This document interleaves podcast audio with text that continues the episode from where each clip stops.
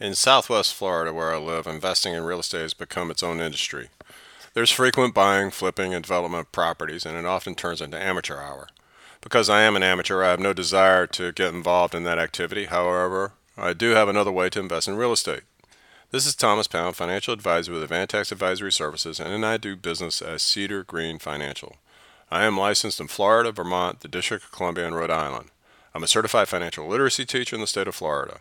If you have my if you like my podcast and want to hear more ideas, you can always call me at 802-779-5509. I am always glad to share my ideas with you, and this is the 19th episode in our list of informative podcasts. Now, I am not saying that I don't invest in real estate. I do. I just don't deal in physical properties. I am too busy taking care of the portfolios of my clients, running a business, and teaching finance to teenagers. How do I invest in real estate? I do it through publicly traded real estate investment trusts, also known as REITs. I must be on the right track.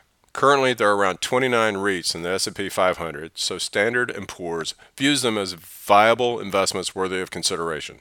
So, if you are investing in that index, you are already invested in real estate, possibly without even realizing it. Investing in REITs might be appropriate for investors who are looking for dividends.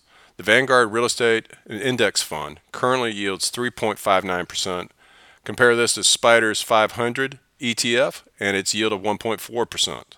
Why is it so high? By law, a REIT has to pay out 90% of its taxable income as a dividend. That makes for a pretty nice payoff if one is looking for income. One of the questions that I ask clients is whether they're interested in investing in real estate. My asset allocation tools allow for up to 6% to be invested in real estate as an investment, so one can make room in a portfolio for them. Now, one can invest in the many mutual funds that exist which specialize in real estate investment trusts. Several indexes exist specifically for REITs. The National Association of Real Estate Investment Trusts has designed a few. Also, there are five indexes designed by Morgan and Stanley, which specialize in REITs. If one wants, it is quite easy to find a mutual fund or ETF that specializes in one of these indexes. As of the beginning of May, the MSCI REIT index averaged a total return of 8.83% for the last 10 years. That is a nifty return if one wants to make real estate part of their portfolio.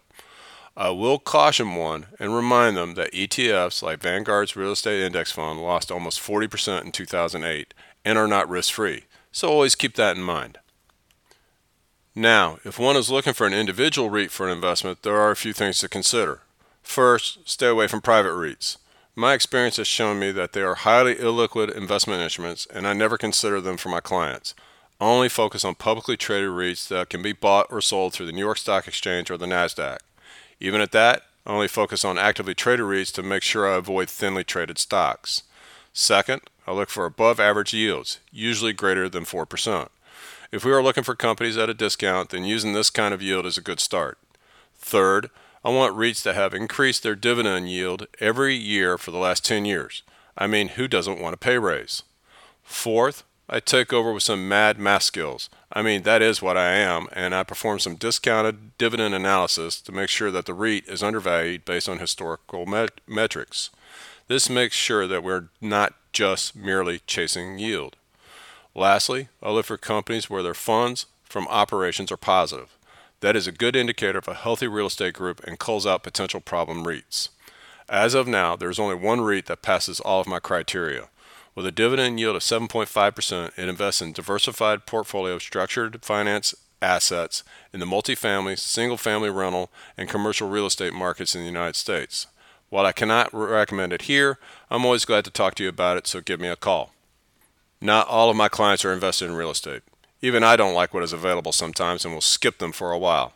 The point is that it can be appropriate to add these special investments to one's portfolio, so call me at 802 779 5509 and let's talk about it. This is Thomas Pound, Flourish and Grow.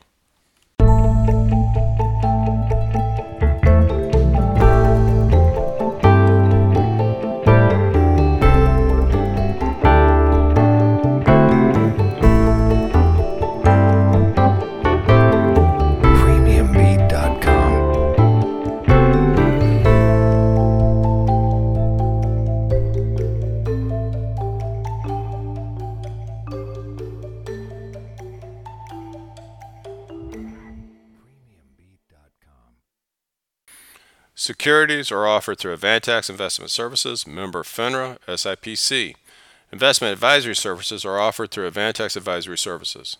Investments are subject to market risk, including the potential loss of principal invested. Asset allocation does not assure or guarantee better performance and cannot eliminate the risk of investment losses. These opinions are based on Thomas Pound's observations and research and are not intended to predict or depict the performance of any investment. These views are as of the close of business on May 11, 2021, and are subject to change based on their subsequent developments. Information is based on sources believed to be reliable, however, their accuracy or completeness cannot be guaranteed. These views should not be construed as a recommendation to buy or sell any securities. Past performance does not guarantee future results. The NAREIT Equity Index is an unmanaged index of publicly traded U.S. tax qualified REITs that have 75% or more of their gross invested book assets invested in the equity ownership of real estate.